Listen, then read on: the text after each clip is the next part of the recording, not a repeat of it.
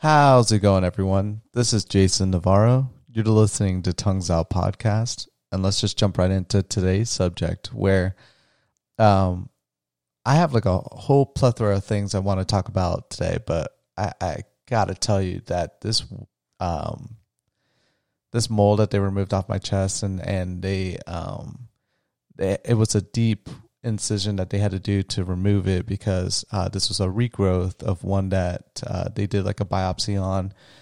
The results came back fine. Um, they said it was a little bit concerning just because it was um, a mild asymmetrical mole. So um, your moles are supposed to grow in symmetrically, which means that there's n- if you were to cut it in half or in any half of the mole, both sides should look relatively the same. There should not be a difference between the two. And um, if there is a slight difference, that's fine. If there's a massive difference, like it's jagged, one side's growing more than the other, discoloration, anything of that nature, then um, when it comes to moles, they have a different scaling. Uh, where mild is, um, you need to start paying attention. Moderate to um, uh, I forget what the term is. Uh, mild, moderate, high levels of is it high? Maybe high levels of asy- um, asymmetry. And so for me, I only had mild, but it was enough that my dermatologist just wanted to just out of concern go in and um, just remove it and send it in but just a top layer of it. That's all they really needed. So they cut off the top layer, they sent it in, um, and that's when they came back with the results that it was it was slightly as um, asymmetrical, mildly asymmetrical. And because of that, and because of previous history where uh, I have family that's had cancer, they wanted to just kind of keep an eye on that site.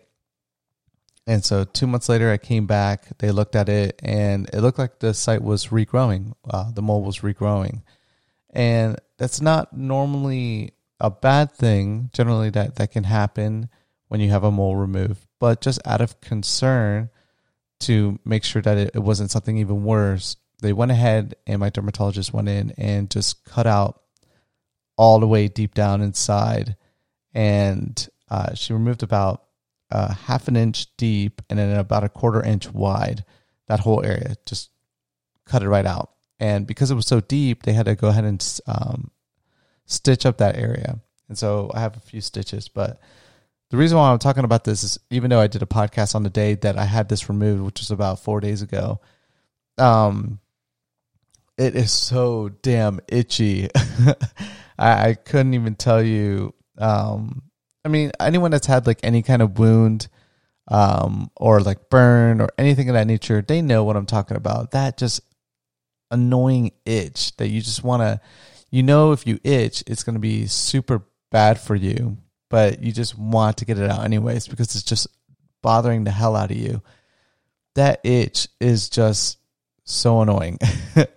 and I'm going through it right now. And uh, I've been, uh, I where I grew up in Florida, I'll never forget in grade school, we took the school bus actually. We didn't have to, but we took the school bus because we just wanted to be around other kids on our way to school and we did that for a while uh, in elementary and middle school.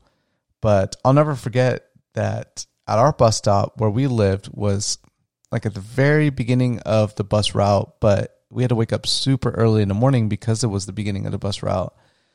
And there was a corner right uh, right outside our, our neighborhood where I grew up on the beach. And me and my brother every day we would walk over there or every school day and we would get butchered by no-see-ums. And if you don't know what a no-see-um is, imagine just if you could shrink down a mosquito to the size of just a little speck. And that's all its job is, is just to fly around and bite you. But they don't have like long, they're not very big. You slap your, you know, you slap them on your on your arm and you'll kill about like five of them. But they're just really annoying because they swarm. They're not like they don't come in like groups of like five. They swarm. And so you know, we definitely had to make sure to spray um, mosquito repellent on ourselves, and it helped a little bit. But sometimes they would just find like little gaps, and they would just come in and just butcher you, butcher you. And I don't know what it is, but to this day, um, I've been to areas where people have said, "Oh, like I'm not feeling anything," and I'm getting like bit by mosquitoes. And I don't know if it's because it's supposed that um, bugs like mosquitoes they actually detect carbon dioxide, and that's how they they they know they're around an animal. And so I don't know if I breathe out more carbon dioxide than average. I don't know if my my um, they say it's a mixture of that and then your blood type as well. And um, I'm O positive, which is the most common form of of blood. But I don't know if it's a mixture of those two things, but I am very attractive to mosquitoes and it's really annoying sometimes. But I could deal really well with that. I also had this uh, thing that I did when I was in fourth and fifth grade. Don't ask me why, but during that time period, I wasn't growing up at the beach. I was growing up in Orlando, Florida, and this is before my mom met her um, second husband, who's now my stepdad.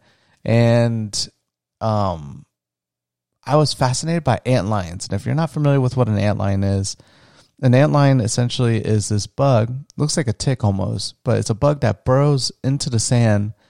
and when it burrows into the sand, um, or anteater, sorry, no, ant antlion, yeah, antlion. Um, it burrows into the sand and it creates like a little funnel.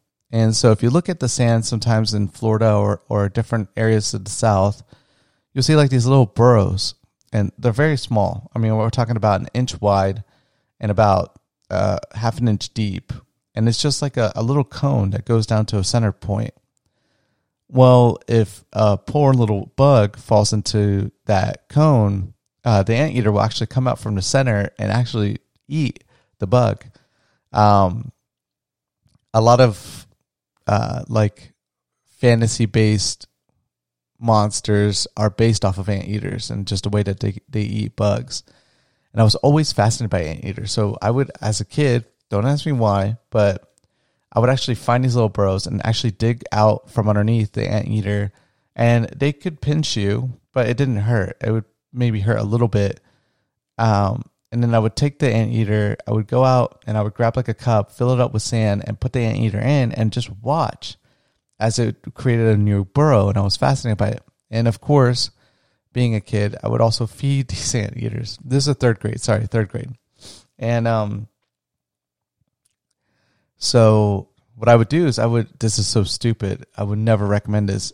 Fire ants are very popular in Florida but fire ants are notorious for for destroying people, like killing them. They're actually one of the worst bugs when it comes to bite index. There's a index that, that rates the the pain suffered from a bite from like zero to 10, 10 being like a bullet ant, and um, zero being like I don't know, like a little sugar ant or something like that. But I used to take my hands, and I don't know if like after a while, I built up an immunity to this, which is so crazy. But I'll never forget. I used to like just see ant piles, and I would dig my hands into these ant piles, no gloves, no nothing, and just pull up sand of like just ants, and there would just be ants just destroying my hands. I'll never forget. I used to have like bites all over my hands, but after a while, I just developed an immunity to it. So I would just keep doing it, keep doing it, and just feed these ant lions.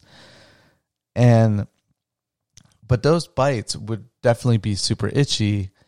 But after a while, I just developed this like ability to not itch. And so when I grew up as a kid, you know, going from ants to like mosquito bites to any type of bite, actually being out in Florida, after a while, I just got really good at not itching. I would just get bit. And then the way it works is your body, uh, the, the reason why you're so itchy is because you have histones in your body uh, your your immune system essentially is detecting the bug's saliva in your skin and it's foreign and so what it's doing is it's sending um, an immune response to attack that region but that immune response triggers that itchiness as well. And the worst thing you could do for yourself is to actually itch that region because if you do you generate more um, trauma in that area. And by doing so you also help spread that saliva under your skin. And when you do that, your body reacts more and more, and you start developing more itchiness in that region. Um, and so I learned that very early in age, and um, I wasn't really told about that, but I realized that during days where I wouldn't itch my mosquito bites or my bug bites, after a day, the the itchiness would disappear, like the wound would actually disappear. And so I trained myself to just not itch. And if I don't itch, everything will disappear and I won't be itchy anymore. And it worked. It was great. It was an awesome skill set to have. But of course, when I grew up, I didn't, you know, put myself around mosquitoes or, or bugs as often as I did when I was a kid.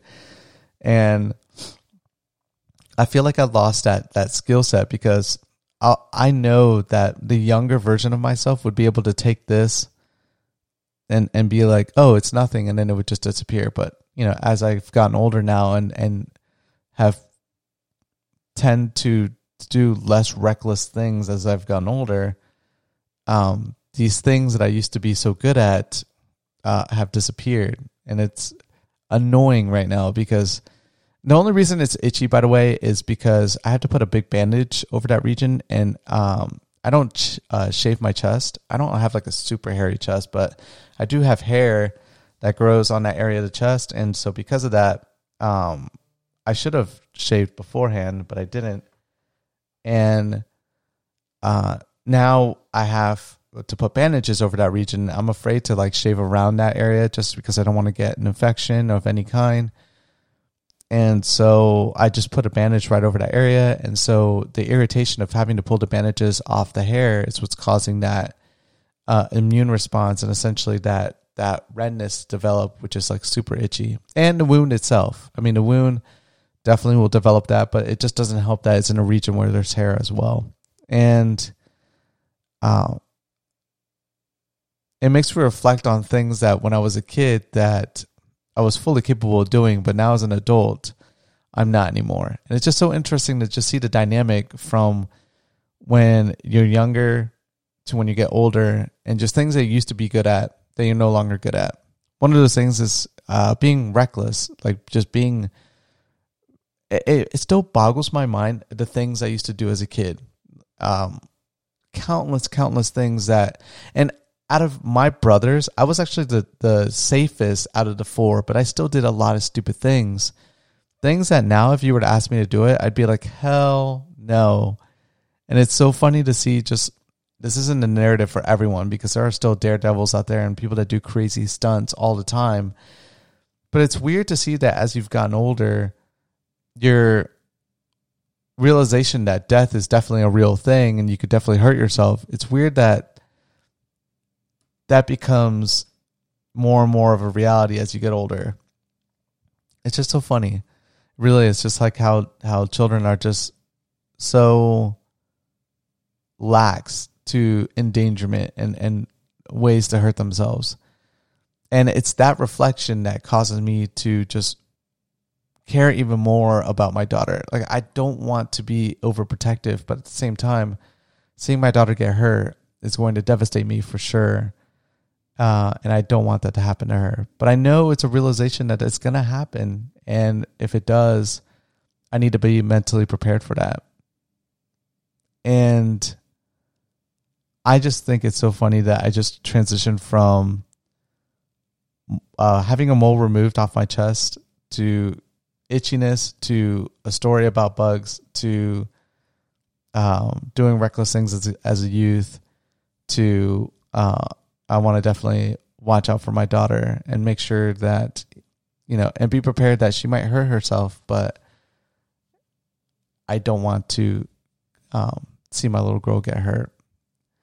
It's so funny how conversations can can evolve in such a way and and that's one of the reasons why I enjoy having conversations with people and cannot wait to surround myself more and more with people as this country becomes more and more uh, immunized to this stupid disease that's called COVID 19. But as always, thank you guys so much for listening to today's podcast, and I will catch you guys mañana. Peace.